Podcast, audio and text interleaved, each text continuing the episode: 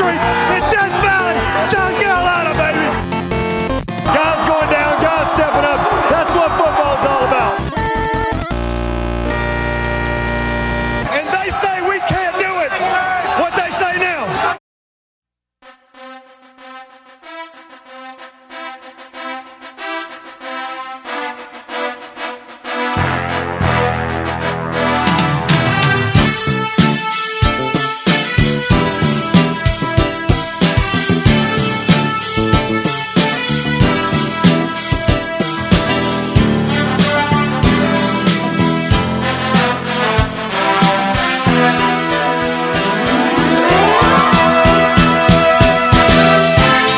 welcome back to the Clemson Podcast. It is Saturday, January 5th, 2019, and it is finally time to get down to business as the number one Alabama Crimson Tide face the number two Clemson Tigers in the 2018 College Football National Championship out here in Santa Clara, California.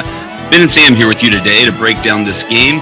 It is rainy, it is windy currently here in the Bay Area, but things are looking like it's going to clear up for Monday, hopefully.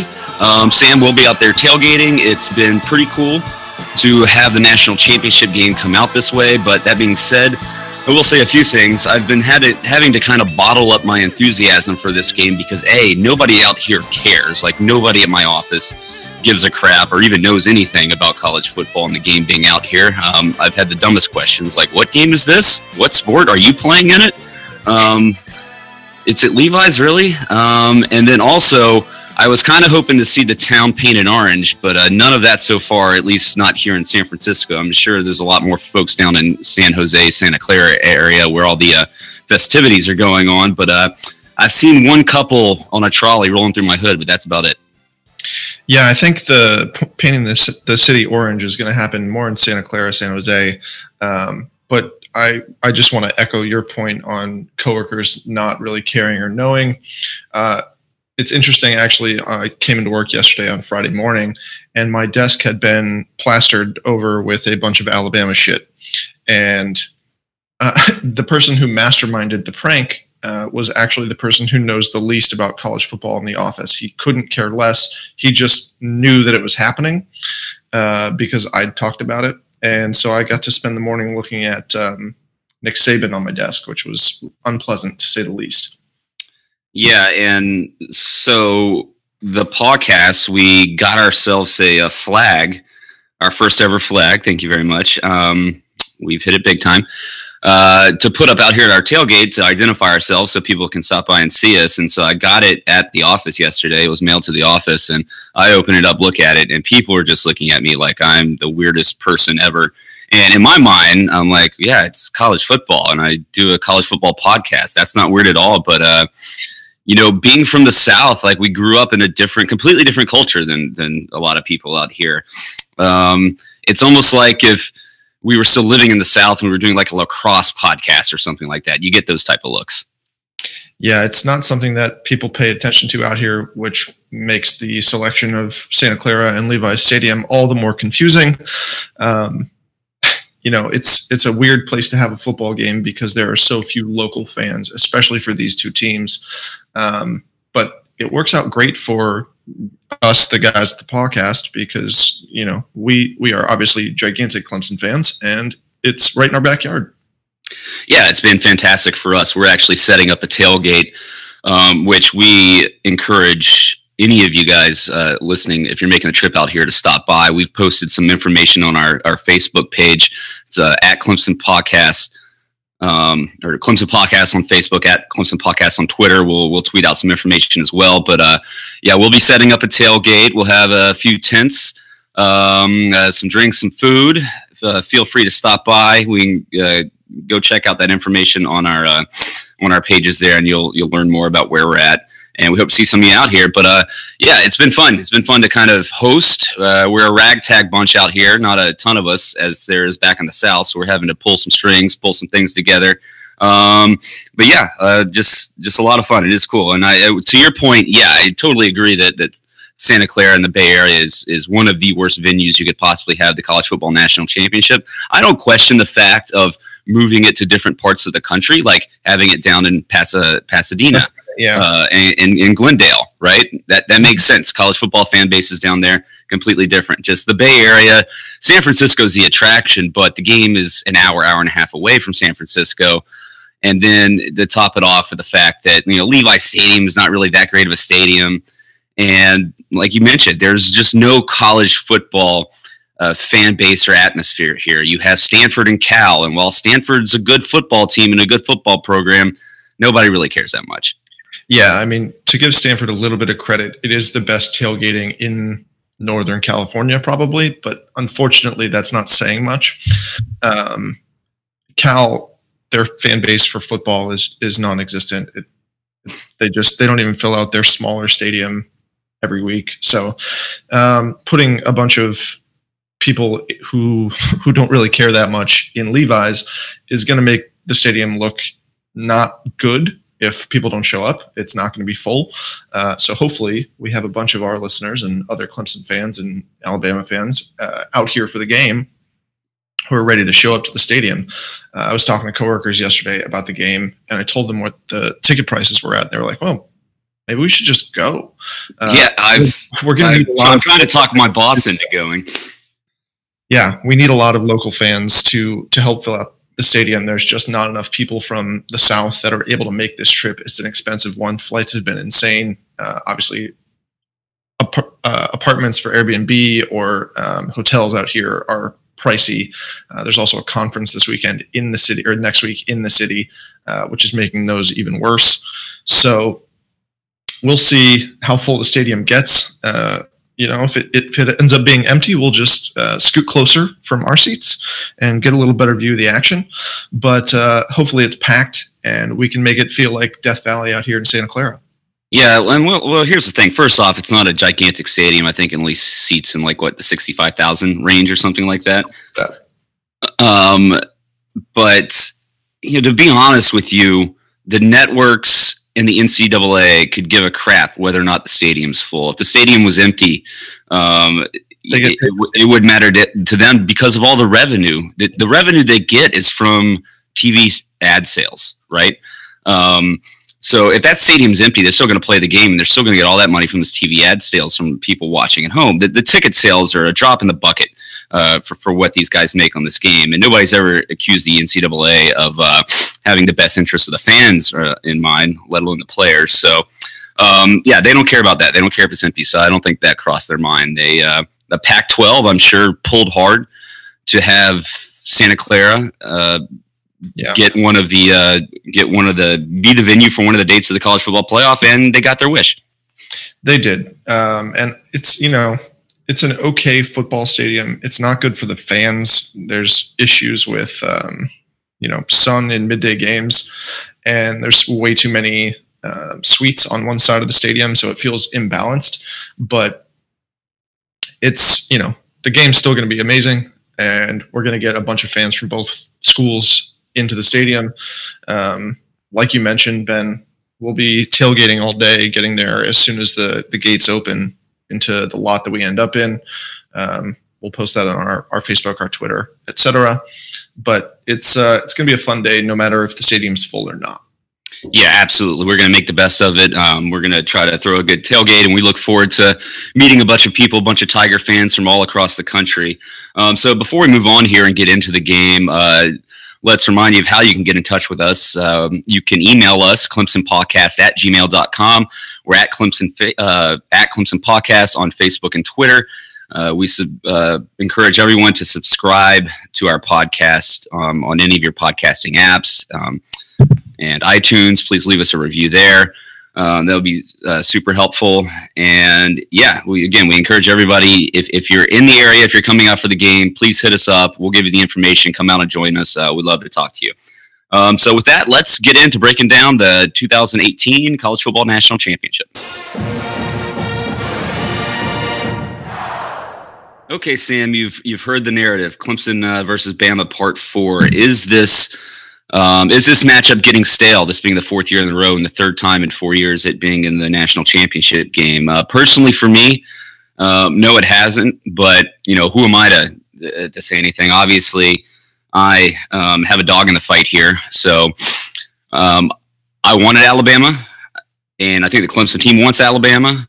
I think it's been awesome this kind of back and forth slugfest that we've seen over the past four years and how it's going to play out. And it's certainly not going to end with the game on Monday night. Uh, looking at both teams' recruiting classes and going into the future, this isn't the last time we're going to face each other within the next, you know, five, ten years.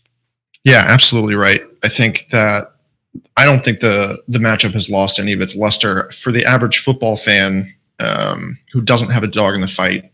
There might be a little bit of a ugh again type feeling, but if you watch any college football at all this year, you know that these are by far the two best teams in the country, and they're headlined by amazing offenses, two of the best defenses in the country. They're super balanced and evenly matched.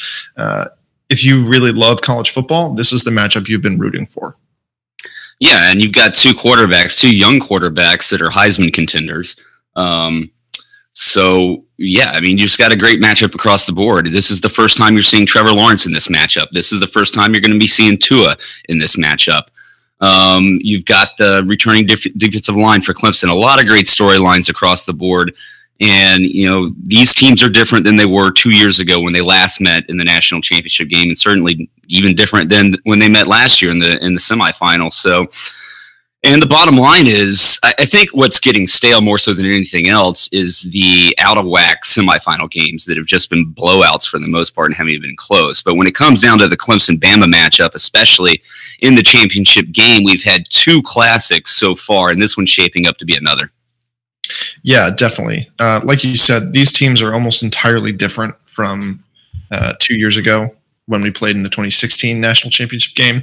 Uh, the starters in that game at quarterback were Deshaun for us and Jake Coker for Alabama. So uh, clearly a less uh, exciting and dynamic offense for Alabama. yeah, Jake- please don't remind us that Jake Coker beat us.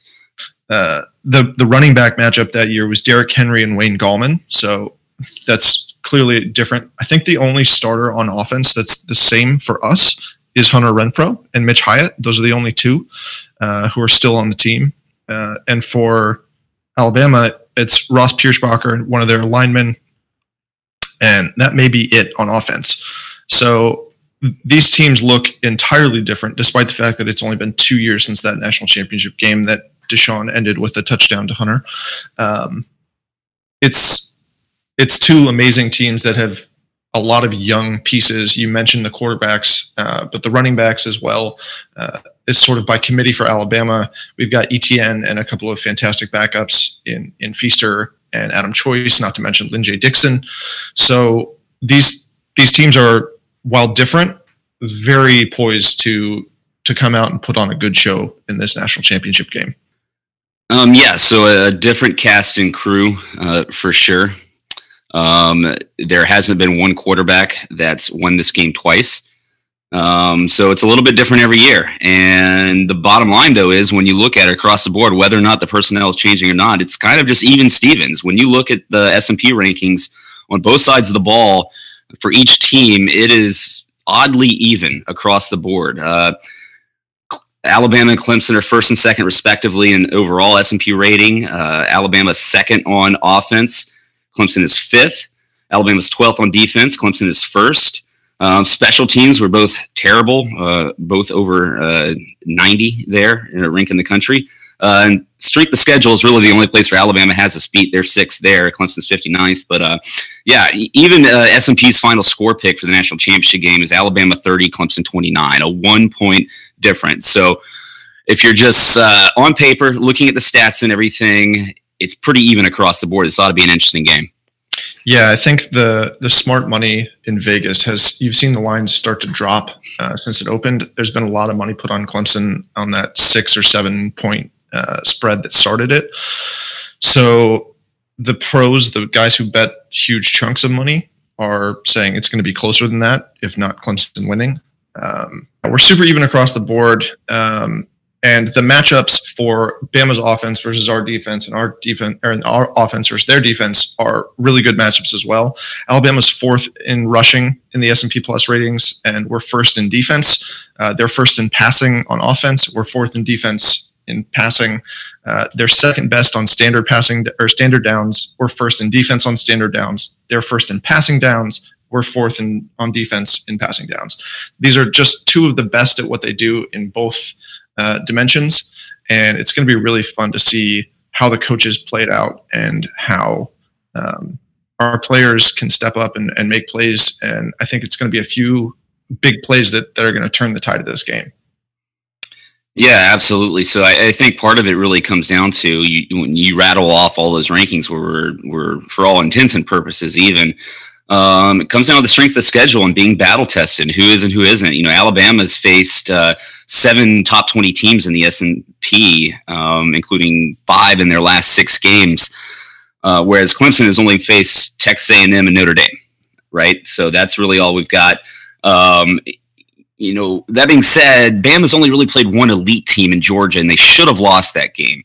They have played Oklahoma, LSU, and Mississippi State, but again, when I when we talk about elite teams, and there's very few in college football, I say that Georgia's probably one of those. So we know Clemson is elite, not because of their strength of the schedule this year, but just because of what we've seen on the field for the past over the course of the past four years uh, and what they've accomplished. Um, you know, Oklahoma, Notre Dame just weren't on the same level. They're really good teams, but they're not elite teams. So Bama's going to go up against an elite team for the second time this year, and again, they should have lost the first one. So we know that they're they can be beat. Um, so it all comes down to Clemson not beating themselves and playing up to the level of their talent.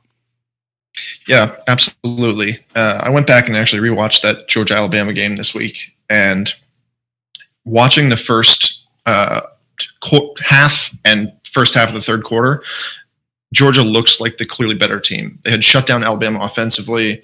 Um, there was one huge play for Alabama early on uh, for that 50 yard touchdown and one sustained drive. Everything else in that game uh, was pretty weak. They had a couple of picks in the red zone for Tua. Um, so he's not, uh, you know, immune to making mistakes either. He and Trevor Lawrence each both have um, four interceptions this year. So that was half of his picks were in one game uh, against Georgia. And I think what what did it is they were able to get a lot of pressure on him. So our defensive line, obviously, uh, we're missing Dexter Lawrence, but clearly in the Notre Dame game, that was not an issue. We were still able to get pressure on Ian Book, and I think the same will be true against Alabama. Uh, their pass defense or pass blocking is really strong, um, but there are holes, and a good sustained pressure throughout the game is going to wear them down and we have the pieces on defense to really get through it. So I think uh, that's going to be something that is going to be important throughout the game is is our ability to to get in the backfield and and pressure and uh, hurry Tua Tagovailoa. Yeah, and we'll break down each side of the ball here, but I think in the big picture, when you take a step back and look at it, is the difference in this Alabama team this year is just how balanced they are on offense, especially with the passing attack that comes with Tua being under center there. You know, in years past, Clemson really hasn't had to worry so much about a throwing quarterback from Alabama. That said, uh, Coker to, to, to Howard was a um, certainly a, a, dagger for the Tigers there. But um, yeah, a, a, different Alabama on offense, a different philosophy on offense. And then when you talk about their defense, yeah, we all talk about how Bama's down on defense this year, and I think a lot of that um, is because they got off to a bit of a slow start on defense this year. They were hanging around in the 30s, mid 30s in the S and P for a while there, but they've they've made it all the way up to 12th mm-hmm. right now, which tells me uh, they're playing better right now. Um, they're playing, playing a higher level of defense than they were at the beginning of the season. So I think they're playing above their current ranking. Absolutely, I'd agree with that. Um, whereas we've been in top five on defense all year, we're now at number one, have been for a few weeks. Uh, Bama really made a run up those standings uh, as they started to shut teams down, like LSU getting zero points. Um, that's you know that type of game is what they've been playing the rest of the season. If LSU had any offense, they might have scored a little bit. um, but Alabama has been shutting people down for for weeks, and the the Oklahoma game was against the best team in the country offensively for in Oklahoma, and uh, you know Alabama still struggled to get stops there, but Kyler Murray and and company are are a unique challenge. So I think these te- these teams are both very strong defensively. Alabama, like you said, is is better than their ranking would suggest, um, and we are just as good as ours suggests. I think uh, we've been playing at a high level defensively all year. Our many many games in a row of uh, 20 plus point wins will show that. Uh, the South Carolina game, really the only exception where we let anybody score any reasonable number of points against us this year. So uh, I'm really looking forward to that matchup. Okay, so let's keep it on the offensive side of the ball for Clemson and break down the Clemson offense versus the Alabama defense. Okay, this Clemson offense really took off this year once uh, Trevor Lawrence was inserted as the starting quarterback for the team. Um, and even still, a little bit of a sluggish start with Trevor just kind of getting his legs under him his first year as a college football quarterback. But overall, 44.3 points a game this year, which is well up from last year's, which I believe we were 35, 36, something like that. So this offense is scoring at a higher level this year, about at least a, an extra touchdown per game. We mentioned uh, the struggles that Alabama had on defense earlier this year, but they've seemed to overcome that now that they've got uh, kind of their what was an in, inexperienced secondary got their footing. Um, they've really stepped it up. So uh, this is going to be a fun matchup to watch. Uh, Clemson's youth on offense, but super talented versus an Alabama defense that's really pulled it together here at the second half of the season. Yeah, our offense, we know about all of the amazing weapons that, that Trevor Lawrence has at his disposal offensively. Um, first and foremost, Travis Etienne going to be a big issue this game. Uh, if he has a good game and averages four, five, six yards of carry like he has for most games this season, um, it's going to be a really good thing to open up the offense. Alabama's run D is pretty strong.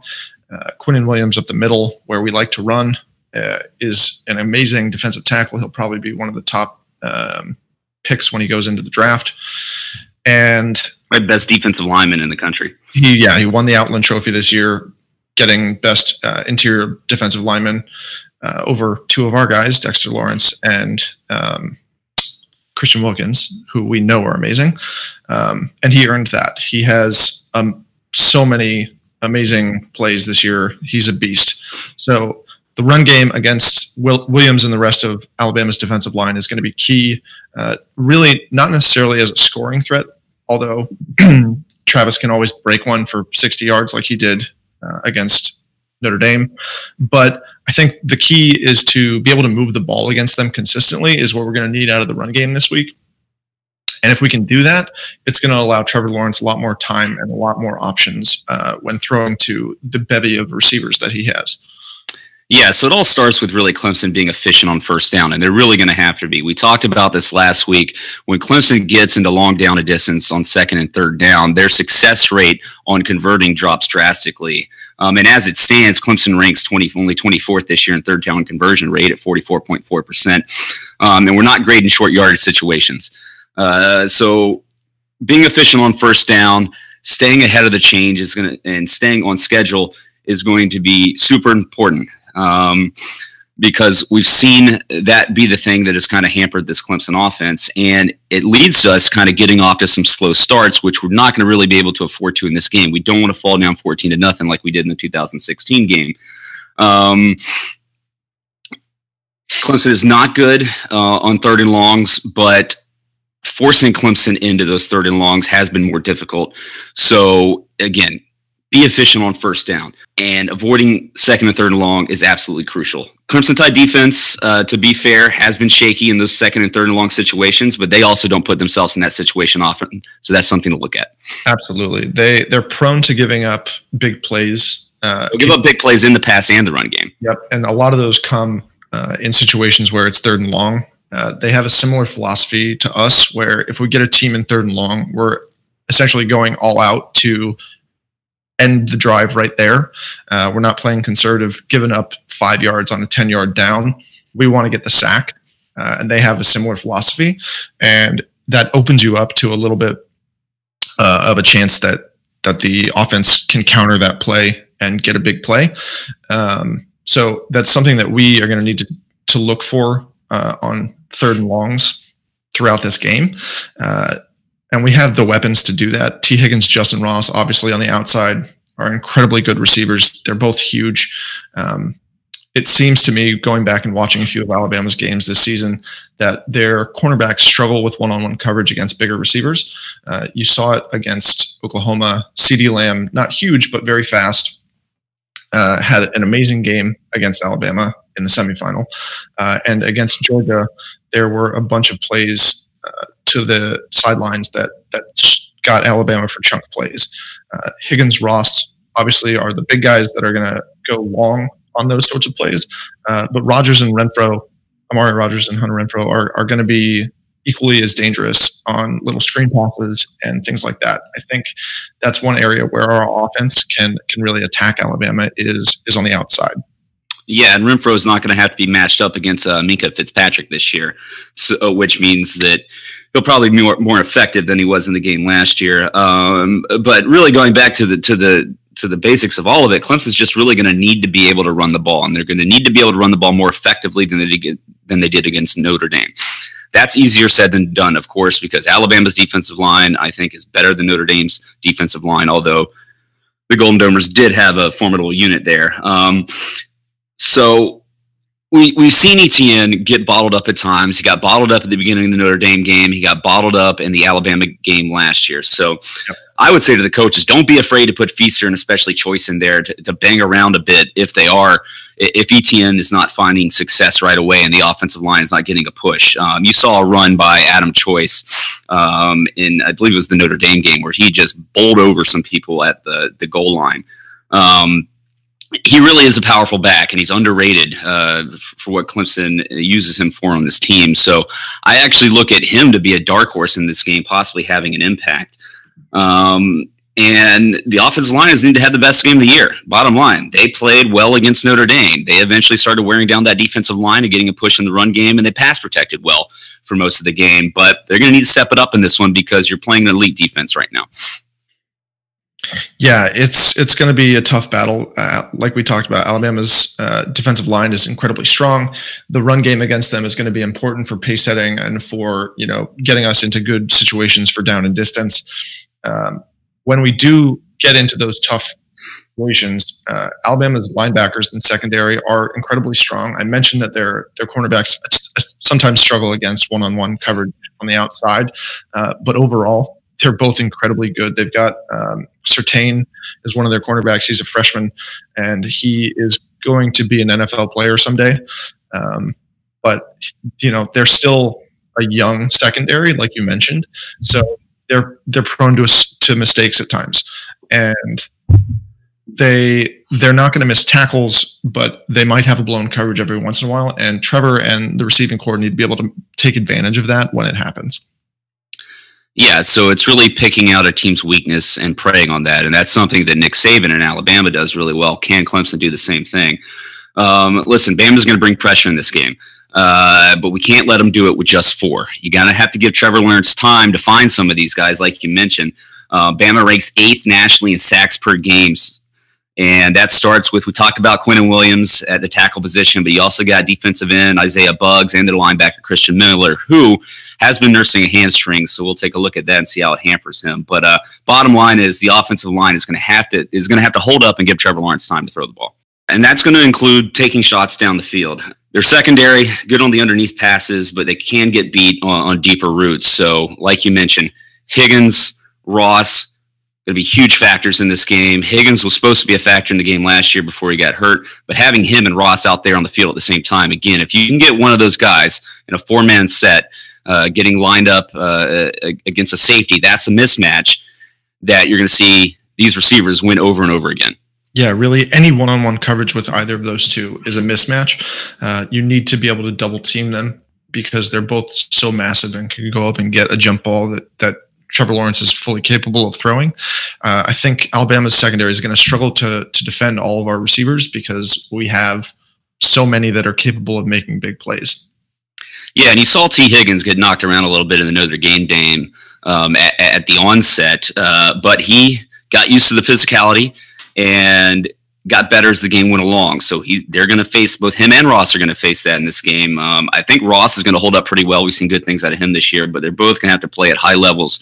And I mean, you remember how well Mike Williams had to play back in the 2016 game um, for us to move the ball down the field and make a comeback in that game. I think it's going to be similar in this game as well. One of these guys, if not both, are going to need to step up. Um, and then Trevor Lawrence, let's talk about him. He, what what's going to happen when Trevor finally has to face adversity? You know, he's going to have to really come from behind in a game for the first time this year. And I'm not talking about being down by three points here and there early on in games. I'm talking about third and fourth quarter crunch time. You're behind by a touchdown, maybe even two scores. What are we going to see out of Trevor Lawrence? Only um, Kelly Bryant and Chase Brice um, have had to face kind of that close, high pressure game situations this year, and the only two on the team that have had to come from behind. So, you know, does Trevor still um, show that improvement that he's had progressing through his reads and handling the blitz? Um, is he going to show that he knows how to handle the pressure? Is the offensive line going to help relieve some of that pressure off of him? Um, you know, are we going to have to max protect with our running backs? And kind of remove that safety valve element from the running back coming out of the backfield for Lawrence. Can our running backs actually pass protect? Does that is that going to be why you see maybe Adam Choice or Feaster in there more than Etienne? Um, it's all going to play out, but uh, we've Trevor Lawrence has been as good or better than we ever could have expected him to be. But that being said, he's still a freshman, and this is his first time in a big game like this. And you know, Tua has been there before. Yeah, I mean Tua brought his team back to the to the national championship coming from behind last year uh, against Georgia. Trevor has not had to deal with that. Uh, the one game where we were down, he got hurt, uh, and luckily Chase Brice was able to come in and, and step up and bring us to victory in that game. But I think uh, really all the things that you just mentioned make me really excited to see the chess match between our coaching staff and Alabama's coaching staff in this game. Yeah, for sure. There are so many different ways that these teams can attack each other because they're so balanced and so evenly matched.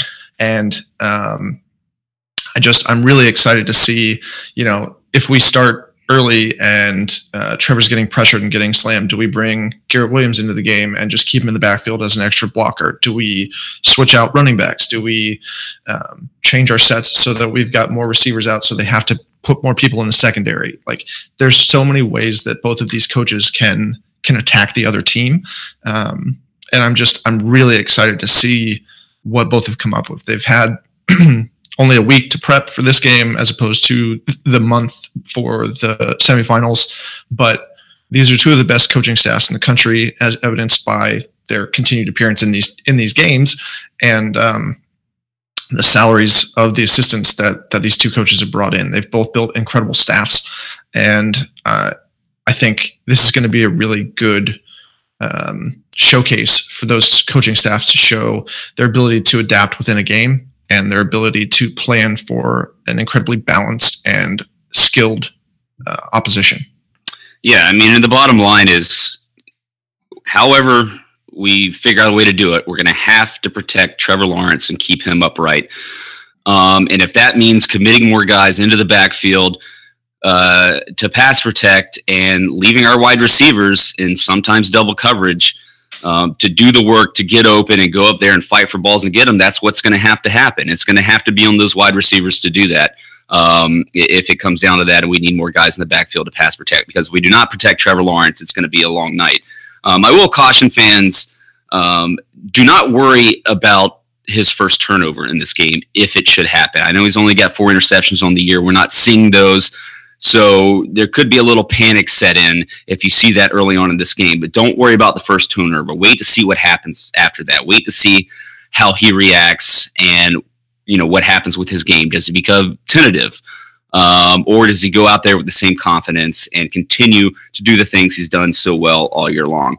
Um, and finally, here the the Dexless factor, and I'm actually I didn't think about it as much on offense as it on defense, obviously. But what happens with the jumbo package? You know, that has been a big part of the game from the very first game uh, this year, and you know they've been cooking up something um, specifically for a big game like this. What do you do? Who replaces Dex in that situation? Has Albert Huggins been backing him up uh, in the jumbo package as well? It'll be interesting to see. Yeah, it will be interesting to see. I mean, we have uh, backup linemen that could potentially offensive linemen that could jump in there. We have Huggins or Pinckney who are big guys that that could fill that hole. But nobody's um, 350. Nobody's 350. Nobody is an agile 350 and a terrifying human being quite like Dexter Lawrence. Um, you're right. I hadn't thought about the the jumbo package um, as much for his absence, but it's something that could absolutely come into play and something that the coaching staff I'm sure is taken into account. Um, but those little twists and turns, um, like the jumbo package or uh, an onside kick, sorry to have to bring that up, uh, are, are things that are going to turn the tide of this game and are going to make one team come out victorious. And if that jumbo package is the thing that we wanted to use to, to get a touchdown or get a first down that's really going to make us uh, give us the advantage in this game, then Dexter's absence is going to be felt heavily on on both sides of the ball. Um, so hopefully we've got some things up our sleeve. Uh, Braden Galloway, I think, as well, is something that will feel his absence offensively because we've seen throughout the year the the games that he's gotten targets he's an incredibly capable receiver. Uh, I think there's a very good chance that the coaching staff had planned to use him uh, as a weapon that was sort of underutilized throughout the year in these two games had they been had he been eligible. Um, and we don't have someone comparable to fill his role. We don't have another tight end that can do what he can do. So it'll be interest, interesting to see how we compensate and how we adapt and and come up with other wrinkles to our strategy that that are going to get Alabama off guard. Yeah, listen, we uh, we we burned his red shirt this year. He played in uh, more than four games, but he only has five receptions. So yeah, I certainly don't think that we burned that red shirt for him to only catch five balls this year. I agree with you, and Tully mentioned this before um, that he was probably going to be um, have a couple packages, and it, it, it sucks to lose that. Um, but uh, I think all in all, uh, the keys to this offense being successful is they need to find moderate success in the run game and pass protect and avoid turnovers. Stay yep. ahead of the chains. Again, you got to be good on first down. Um, and then when we when we are in third along, if they're able to get pressure with just four, that's going to make it really fi- uh, hard to find those open receivers down the field. So, uh, stay ahead of the chains and don't let them get pressure with just four if we can't pick up the blitz, Trevor's just not going to have enough time to, to find an open man. Uh, so, you know, I think that's the bottom line. Do well yeah. on first down and uh, don't let them get pressure with just four. Agreed. Uh, we're one of the more explosive teams in the country offensively, uh, but I don't think that that's the focus for this game. We're not looking for a bunch of big plays. We're looking for consistent movement of the ball. Um, the big plays are obviously welcome. And if we can break off a 40, 50, 60 yard play here and there, that's incredible and obviously helps the offense tremendously. Uh, but the most important thing and the planning for this game has to be around moving the ball consistently, getting those four or five yards on first down and making the short plays on on third and short, making the right plays on third and long when they blitz, uh, picking up the pass rush consistently. Um, so you know we'll see how the execution goes, but that's got to be part of the plan for for the team this week offensively. Yeah, again, pay attention. If we're if we're getting three yards or less on first down, that's going to become a factor. Um, so that wraps it up for the uh, the preview of the Clemson offense versus the Alabama defense. Let's flip it over to the other side of the ball. Talk about the Clemson defense versus the Alabama offense. Okay, in this game, we've got the number one defense in the country versus the number Tua offense. That's uh, the Clemson defense versus the Bama offense. So, um, again, for Alabama, that's not something you're normally used to seeing out of them as the offense ranks so highly. Um, but they've got it this year, and two has been a big uh, uh, part of that. They've struggled uh, against one team this year, and that's Mississippi State, who's the number three defense in the country. Well, good thing for the Tigers, we're number one. Yeah, absolutely. Uh, their offense is is dynamic. It is equally as dynamic as ours. They've got a three headed running back in Damien Harris, Najee Harris, and Joshua Jacobs that is can can do it all. They can block. They can. They have a power runner. Uh, they have a speed back. They can catch out of the backfield, which is something that our running backs don't really do very well. Harris, Damien Harris, and Joshua Jacobs have combined for 39 yards, uh, 200 39 catches, 200, 430 yards, and three touchdowns this year receiving, um, which is something we just don't see from from Feaster, Etienne, and Choice. Um, Tua, obviously, an incredible quarterback. He can also run a bit, uh, but he generally tries to stay in the pocket. And the receiving corps is I wouldn't say quite as good as ours, but it is one of the top three or four in the country without a doubt. Yeah, they're. I mean, they're they're top three wide receivers. Uh, Jeudy, Waddle, and Ruggs. They'll all play in the NFL. Yeah, not to mention mention Irv Smith, who yeah, is tight their end. tight end. Yeah, uh, who's also incredible. Um, so this team is they have the weapons. They can make the plays. They can do it a lot of different ways, uh, and that is terrifying. But when you look at our our defense, we are far and away the best defense in the country this year, and that is for a lot of reasons. Our defensive line obviously is the the key reason that we've been incredible. We can get pressure with three or four rushers. Um, Dexter Lawrence missing hurts us there, but his backups in Pinckney, uh, Jordan Williams, and Albert Huggins are very capable and would be very large contributors at other programs around the country. Huggins would be starting in most. Huggins would start. Programs. Pinckney might yeah. in most. Uh, Jordan Williams is a little bit raw still. Would be a starter next year, probably. absolutely, incredibly skilled. Um, I'm actually excited to see him get more snaps because he's pretty explosive and fun to watch in that D tackle position. And this is a guy um, who's making the transition from defensive end. I mean, that was his position coming in. Yeah, that's where a lot of the explosion comes from, right? He's he's used to getting around the end and either powering through offensive linemen through tackles, um, but he he's really good, uh, and we'll get to see a lot more of him this week and next year. Um, but yeah, our defense is equally good uh, through each level. Our linebacking corps, uh, we noticed the absence with Tre Lamar earlier in the year. There were a game where he missed, and our secondary looked a lot weaker. He's sort of the captain of that secondary and the back seven. Um, he's able to, you know, direct traffic and make adjustments just like Trevor Lawrence would on offense for our defense. And it's it's really important that he is able to, you know, he's very quick and strong. He can play run D. He can play pass D. Uh, I think he's going to be really important in this game because the passes across the middle are where Alabama really likes to attack. Uh, they love things up the seam, um, either to Irv Smith, who we mentioned, or to Jeudy or one of the other receivers coming across the middle. Uh, and I think that Tre Lamar and Co in the linebacking uh, corps are, are going to be really key to, to shutting that down and giving us a chance to really get pressure on Tua by giving a little more time to get in the backfield. Yeah. So, but but where do you start here? Like, um, or where do you start trying to stop them? I guess you would say you'll hear that you need to focus on stopping their passing game because they haven't been as dominant in the run game this year. But uh, you also hear that they haven't had to run because their passing game has, has been so good. Bottom line for me, you're going to have to do both. This isn't going to be a take one thing away game and everything's going to work out for you. Um, so I, I, think very similar to Clemson, it starts with a run um, on those early downs, getting them into third and long because they're mm-hmm. not as successful in third and long. Uh, very similar to Clemson. Uh, Bama's run game, though they haven't been running as much this year, it's still incredibly efficient.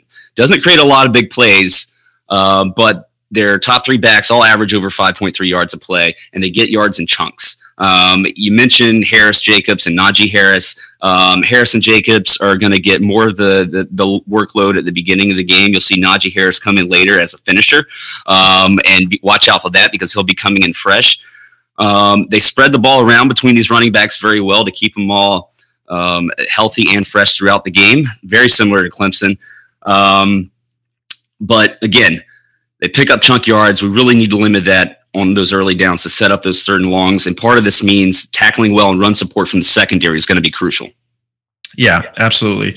Uh, our cornerbacks and our uh, safeties are going to need to make some plays in space against either these running backs or on screen plays for the receivers. Uh, making sure tackles and preventing plays that should be five or six yards from getting to 10 or 12 is going to be a huge differentiator in this game, I think. If guys like uh, AJ Terrell and Trayvon Mullen and you know the rest of our secondary can can make those tackles uh, for one or two yards on the running backs as they come out into space, it's going to make the rest of everyone's jobs way easier. Uh, we're going to have to rely on them pretty heavily. I agree with your uh, statement that it's got to start with the running game. If if we slow them down and get stops on on early downs, first and second down, and put them in third and long situations, we've talked about it already. Uh, they don't convert well in those situations, so playing that um, field position game is going to be really important to the to the success of our defense this game. Yeah. So again, sure they can run it, but they don't have to. But yeah, they kind of do. I know their passing game is do uh, good, but they do kind of have to run the ball successfully early on because again they're not great on third and long. Um, so when we get into those third and long situations, Alabama ranks 61st on third and long. So again, not very good. But really key in on protecting against the run on third and long. Because you mentioned this earlier, Sam. Clemson, when we get into those situations, Clemson is really blitz happy and usually goes all out. And Clemson ranks 71st in blitz down big play rate. So we have a tendency to give up big plays on third and long. So watch out for that. Will they bust some big run plays on third and long to gain that yardage and move the chains? Yeah, something that that Alabama does well is is counter those blitz plays. Tua is incredibly good at getting rid of the, rid of the ball quickly if they're going to go for a pass, uh, and the little draw play for Harris or or uh, Jacobs is a really good way that they have countered those blitzes all season. Um, obviously, this is a team offensively in Alabama who doesn't get in a ton of third and long situations throughout this season. They're really good offensively. They've moved the ball really well on first downs and second downs throughout the year. Um, so putting them in in a less familiar situation, I think, is something that's going to help us as well. There aren't probably very many plays this year where they've been in third and 13, you know, where we get a sack, they get an incompletion, and then they have third and super long. They've been in plenty of third and five through 10, um, as every college football team is, but getting really behind the chains aggressively is not something they've probably had to deal with. So that's where the pressure and those first downs, um, sacks or stuffs are really, really important. Okay, so let's stop beating around the bush here um, and avoiding this um, because we haven't had to address this in years past. But Bama has finally caught up to the 21st century with their offense by inserting the forward pass into their game planning. So it all starts with Tua his leg, I don't care what anybody says, is probably still not 100%. Going to have to get on him and, knock him around early on. Obviously, not condoning trying to hurt anybody, but he's going to need to feel the pressure and take some hits. Um, but this Bama passing attack ranks first in passing plays with 20 more, 20 more yards with 78 this year. That's up um, or that's up from 56 when they ranked last year, which is absolutely incredible. Um, this is going to be probably the best wide receiver talent that, that Clemson has faced all year for sure. Uh, we mentioned those guys, Jeudy Waddle, and uh, Ruggs. All these guys are averaging over 16.1 yards a catch. You throw in Irv Smith there, 6'4", 240 pound uh, tight end. So that means that we're probably not going to be able to blitz a lot. We need to sit guys back in coverage to cover these guys and watch out for Waddle. He is incredibly fast and he's going to be in that slot position, the one that killed us against South Carolina.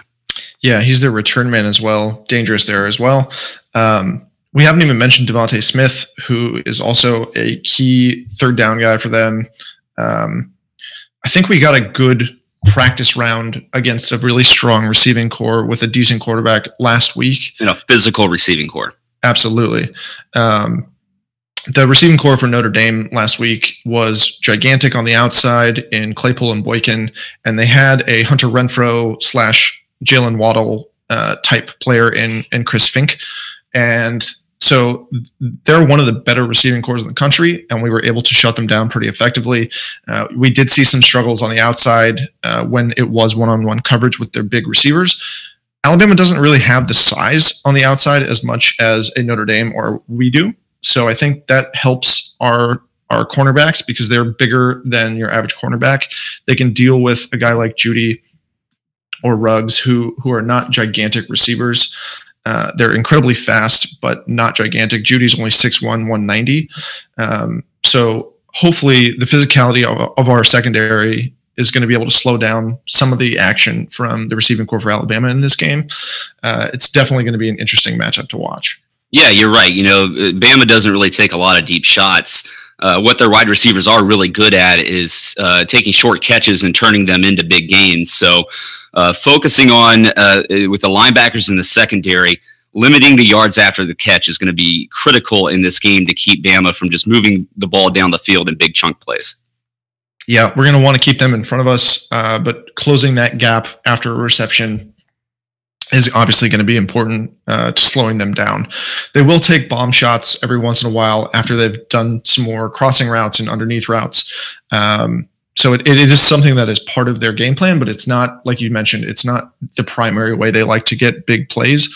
Um, they like to set the receivers up in open space and let them work, and they have the receiving corps to to do that incredibly well. Um, so you know our secondary and our linebacking corps are really going to need to be uh, vigilant in making sure that they don't give too much space to these guys um, and all the while making sure that nobody gets behind them. Uh, the safety play is going to be really important to that aspect. Obviously, that's that's what the safeties are for is to make sure that we don't have people behind us.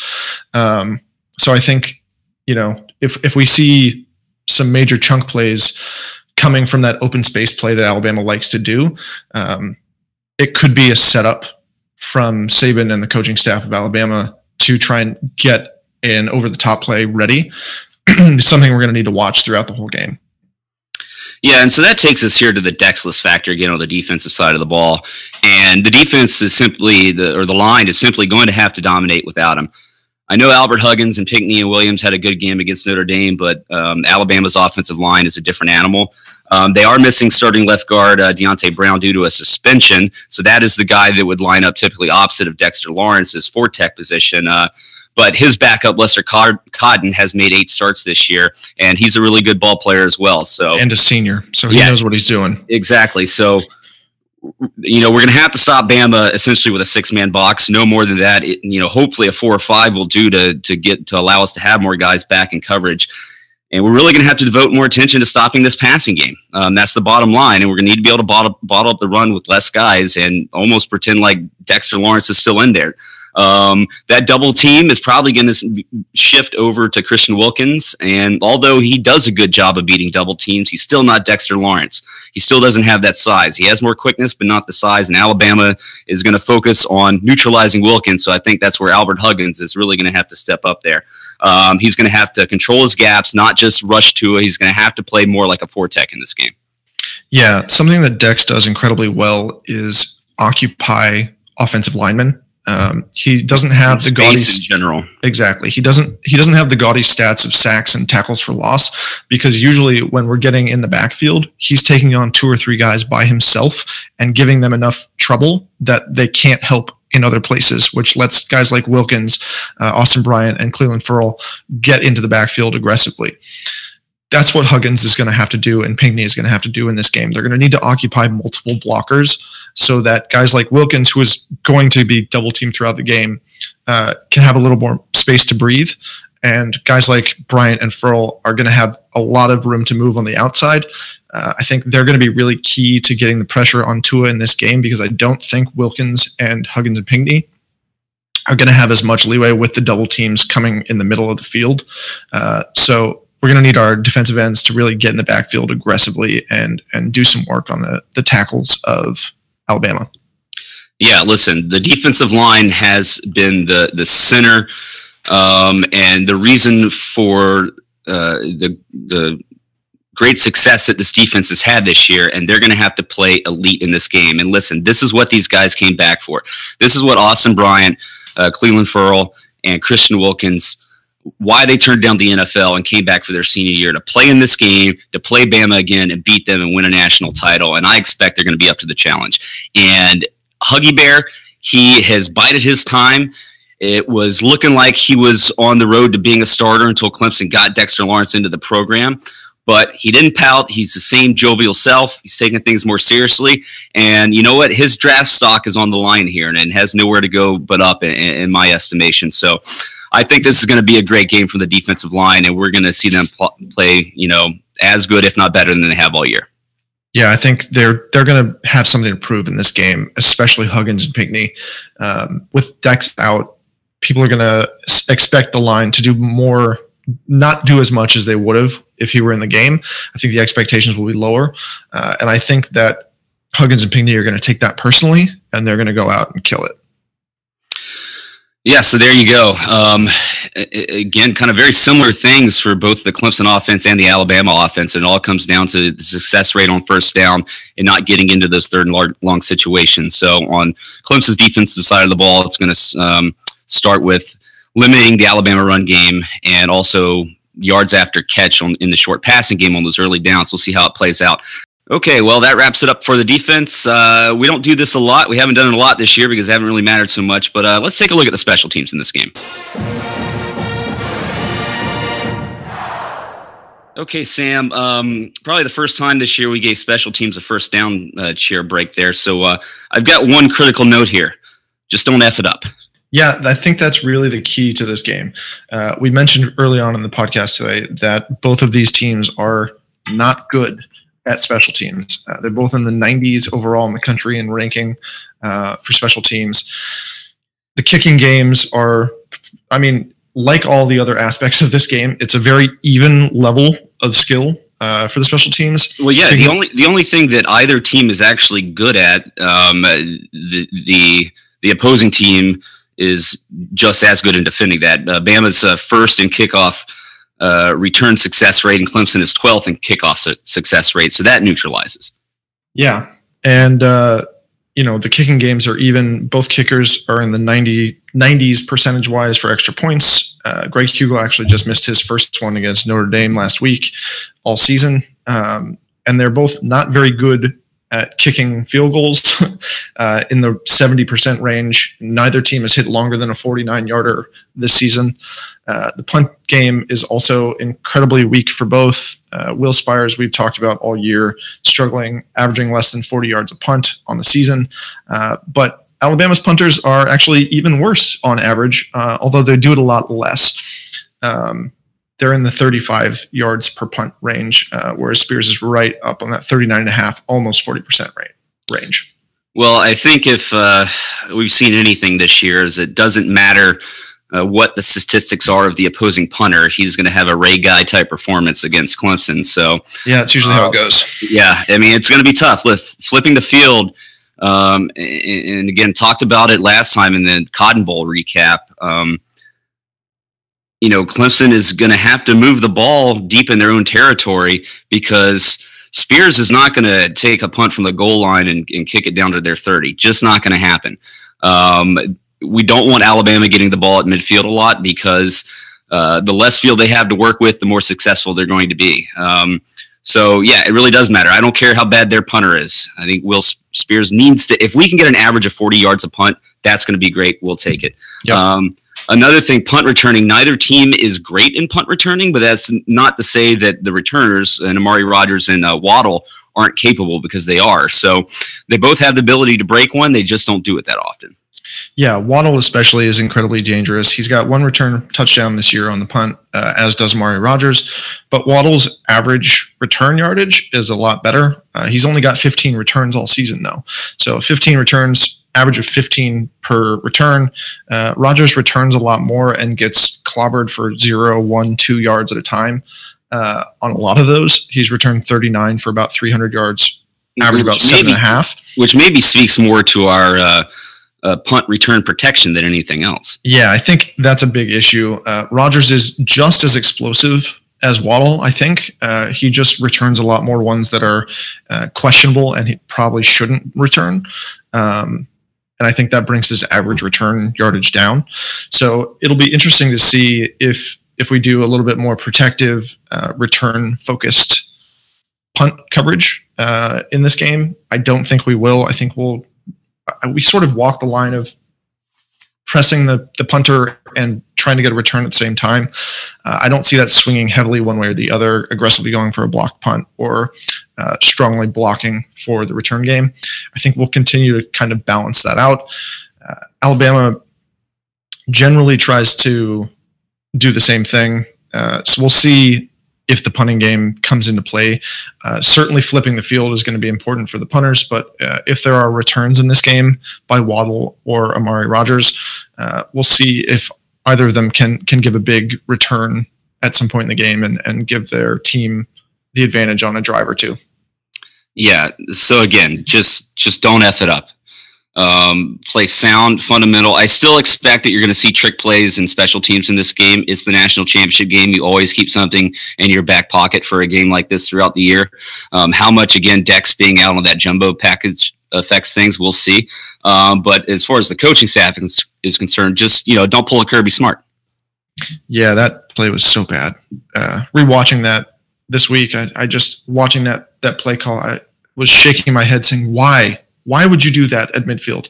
So as long as we avoid that, uh, and the punting isn't horrendous, and the field goal kicking doesn't miss three or four kicks, or we don't miss a bunch of extra points, uh, this hopefully the special teams doesn't play a big role in the outcome of this game, uh, and if it does, hopefully it's not a gaffe; it's a big play by one team or the other.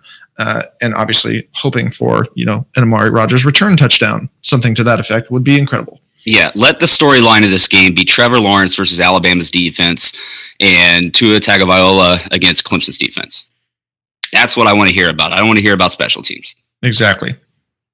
Um, yeah. So the bottom line for this game: experience over talent. Um, Clemson has the experience. I know that, that we're young on offense, but Alabama is actually even younger on offense. Uh, Clemson averages uh, just over three years experience. Alabama closer to 2.5 years of experience. So Clemson actually has the advantage on the offensive side of the ball, and then on defense, um, we're about a half a year better than them as well um, in experience. That being said, Bama's got the talent uh, uh, differential. They are they out talent us in pretty much every every position on the field. You know, we're pretty even at quarterback. Trevor Lawrence has a slight advantage, but uh, they are technically more talented as far as the star rating goes. Um, but I think one thing that's really going to help, uh, both from the coaching staff and the players who have been on this team, this is our fourth straight year playing Bama. I know you can say that. Um, you know, Bama has played us four straight years in a row too, but because we have more experienced players, more players on our team have experienced those games back in 15 and 16 uh, than these younger guys for Alabama on the other side of the ball. Yeah, absolutely. The guys like Mitch Hyatt and Christian Wilkins, Hunter Renfrow, the guys who've been in all four of these matchups are going to be really critical uh, to calling out plays during the game, making adjustments uh, as things show up. They're going to recognize play calls. They're going to recognize um, formations. It's something that you know NFL players do a lot. You talk about guys like um, Peyton Manning or, or Tom Brady who who just recognize plays from 15 years ago that they saw when they were in their second year in the league. Uh, the four-year players on on our team are going to have that advantage. They're going to be able to say, "Oh shoot, when they line up like this, they're going to run this play. You move over." You know, um, it's it's going to be a sort of a coach on the field sort of approach for for the team, and I think it's going to be really important. Um, we'll see how it plays out, but it's it's going to be exciting to watch for sure. Yeah. So again, we have the experience factor, but at the same time, uh, the freshmen and sophomores are going to need to play like juniors and seniors. You know, talent matters, but youth can also cause some hiccups. You know, you you always have those those youth mistakes.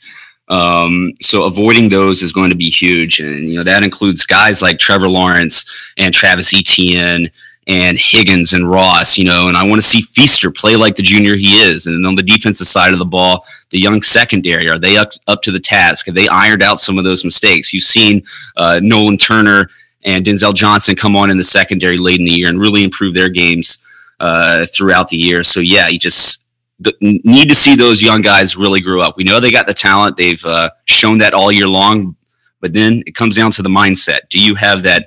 That more mature mindset that helps you avoid some of those mistakes. We'll see. Um, but yeah, and then finally, what it really comes down to: who wins the early downs? I think that um, the the team that has to convert on less third and longs is going to win this game. I think that's a pretty safe bet. Um, we've we've done a lot of analysis of this game and of these teams. Um, I'm just I'm really excited that the game is finally almost here. We're two days away at this point. Um, well, and that's the thing. Like we we no longer um, at the start of the football season, you're not like, oh yay, the first game, and then you're like, oh yay, the second game. No, at the beginning of the season, you're like, let's just get to the playoff. I want to play Alabama, and here we are. Yep, we've been waiting for it all year. It's finally here. These two teams did what they were supposed to to get into this game. They both did it undefeated. They both looked incredible and blown most of their opponents out throughout the year. Uh, it's going to be a fantastic game. Uh, it's going to hold up. I think it could be as good as each of the last three national championship games uh, between you know Alabama and us or Georgia. I'm so excited to watch this game. I can't wait to get to our tailgate on Monday and meet all these people that have come out uh, and our our listeners. So come join us at the tail at the tailgate. Um, let's cheer these Tigers on and, and hope for a victory on Monday. Yeah, you know, I couldn't have said it better myself. Um, the, the excitement and enthusiasm is super high out here for us in California. And yeah, we, are starting tonight uh, with, uh, or this afternoon actually, going to the boardroom here in San Francisco to watch the Houston Texans playoff game. And Deshaun Watson and Nuk Hopkins there. And then we'll roll that into the Clemson Duke basketball game tonight. Um, Clemson's probably get slaughtered, but whatever. It'll be good to hang out with Clemson folk. Uh, then on Sunday, we'll be heading down to Santa Clara, joining in some of the festivities. We've got a house down there. Um, and then there will be some, uh, again, Sunday night in San Francisco proper. There'll be a party at the boardroom and North Star, uh, two bars right across the street from each other. Um, the boardroom hosts the Northern California Clemson Club. North Star, the owner there, his son goes to Clemson. Um, so that'll be fun. And then, of course, there'll be other alumni events uh, down in San Jose if you're down in the area there. And then, like Sam mentioned, the tailgate on Monday will be setting up at 10 a.m. Uh, you know, we've we, we, pulled together what we have. We all live in tiny apartments in San Francisco, and there's really no reason to tailgate out here. So uh, we're doing the best we can with with what we have to make it look like uh, most of us grew up and went to school in the South. Yeah, I think it'll look good. Uh, we've we've got a lot of pieces coming, bringing a little bit of the South in, hopefully from Chick Fil A uh, that people are used to when you're tailgating in, in the Carolinas and um, in the Southeast in general. Uh, we've we've got you know tents and tables and a whole bunch of food and uh, drinks lined up. We're ready to go. Uh, we, like Ben mentioned earlier, we're going to have the flag that uh, we procured for the podcast hanging above our tent uh, to call out to people that hey, this is where we are. Um, so if you're coming to join us, uh, or if you see the flag, come stop by, say hi. Uh, we'd love to meet you. Yeah. So uh, again, be sure to check our Facebook page and Twitter. Uh, feed. We'll continue to update everybody on that, and looking forward to, to seeing a lot of you out here uh, for the game. And hopefully, you're able to enjoy this on your travel out here. Be safe, safe for your travels. We know some flights are delayed today because of the rain, but uh, but it's looking like the the rain is clearing up for game day, which is uh, which is a good sign. Um, Sam, before we go here, I'm not going to ask you for a score prediction, but if you had to, to make a guess right now, who do you have? Uh, who's your pick to win this game? Uh, all homerism aside, I feel like we have a really good chance to win this game. Uh, the stronger defense is going to be able to slow down Alabama enough for our incredibly good offense to get points on the board uh, and squeak out a win. I think it's going to be incredibly close, like each of the last two championships with Alabama in the, in the, the final have been. Um, I think we win by less than a touchdown. Yeah, if I think if I had to make a decision right now, and this pains me to say it because I've never picked against Clemson in the four years of us doing this podcast, and it's not because I'm a homer. It's like a breaking down the games. I legitimately thought we were going to win, but um, I might have to pick Alabama right now. Uh, just because I think uh, uh, for each team's defense, both teams have incredible defenses. Again, Alabama's playing higher than their 12th ranking right now. They're playing above that. Um, so then it really comes down to the offenses, and both teams have incredible amounts of talent on both sides of the ball. Um, it just it, the Tua factor is something that Clemson has not had to deal with, so that has me uneasy. Um, that being said, Alabama is younger on offense, so we'll see how that plays out. But uh, as generally happens um, as we get closer to the game, my emotions are sure to take over, and I'm sure I'll pick Clemson to win. We will put out our official uh, score predictions on Sunday, so be on the lookout for those. And uh, yeah, you know, the game's almost here. We're a couple days away from the 2018 National Championship out here in Santa Clara, California. And, you know, as California Tigers, we're super pumped to have it out here and to host you guys. And uh, we're looking forward to having a great time. So uh, we'll be back with you um, after the game at some point to do a recap. Again, uh, be patient with us if it doesn't happen right away. We've got to make it back into work on Wednesday after a night of partying, partying hopefully on Monday. Um, and we will hopefully like to get the whole crew, all four of us, back together. So it may come out on the weekend, but hey, you know, there's no games after this one on Monday. So you know, it's okay to be a little patient. So yeah, we're pumped and ready to go for the game. Uh, can't wait to see everybody. Can't wait for Monday to see the Tigers uh, take on Bama for the fourth year in a row. Um, and before we leave you today, uh, we're gonna play a little nostalgia here, a little thing we put together after Clemson's 2016 national championship to get you pumped up for the game on Monday. So until next time, and as always, go Tigers.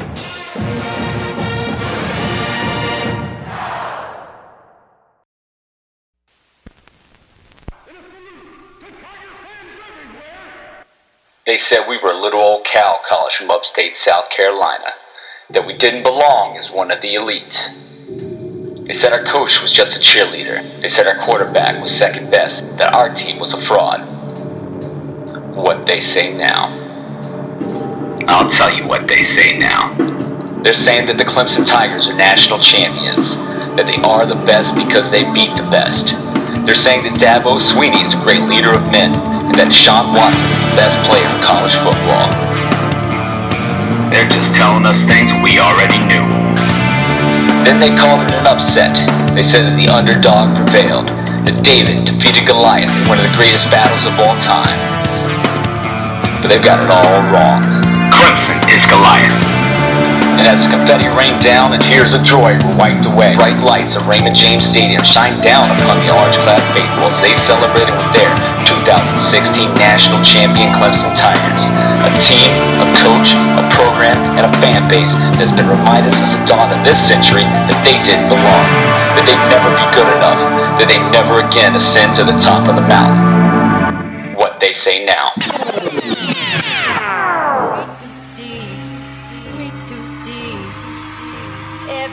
Everybody yelling, we too deep. We too deep. We too deep. Everybody yelling. We were there for the Clemson. We were there in Miami for 70 to 33. We were there for the 5 P. And yet we still kept coming back. Because the Clemson Tigers never die. We were also there for 4th and 16. We were there for the first BCS bowl win. We were there for six 10 plus win seasons in a row, three ACC titles, five division titles. We were there for Auburn, LSU, Georgia, Florida State, Notre Dame, Louisville, Oklahoma, and Ohio State. We were there for 56 to 7, 31 to nothing, and we were there for 35 to 31. There for Alabama, when the greatest player in the history of Clemson football rode a Trojan horse down the field and drove a dagger into the heart of a college football empire. Yoda, drop the beat and go crazy. Blue Ridge no longer founding its greatness, it's roaring. From the mountaintops of the Appalachians to the shores of Lake Hartwell. From 93 to Centennial, from the west end zones of the App we were champions, on to Williamson, off of the bus, and up to the rock. Where a group of gritty, fearless, and dedicated sons of Clemson to give it 110% before running down the hill and into the valley. The valley where the Tigers play, where the champions reside. The 2016 national champions. The Clemson Tigers are back, baby, and they're here to feast.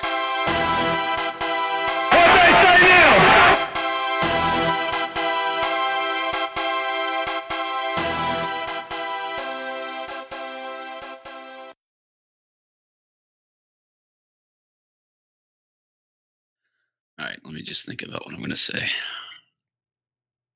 Hey, folks. Welcome back to the Clemson podcast. Yeah, I got that part down. Just, I don't know which parts you need help on. So, you know, better to be thorough. Stuff that comes after that and the date usually is what trips me up. January 5th, before the national championship. Hey, folks, welcome back to the Clemson podcast. It is Saturday, January 5th, 2019, and it is finally time to get down to business as the Clemson Tigers and Alabama Crimson Tide face off in the two. so, do I call it the 2019 championship?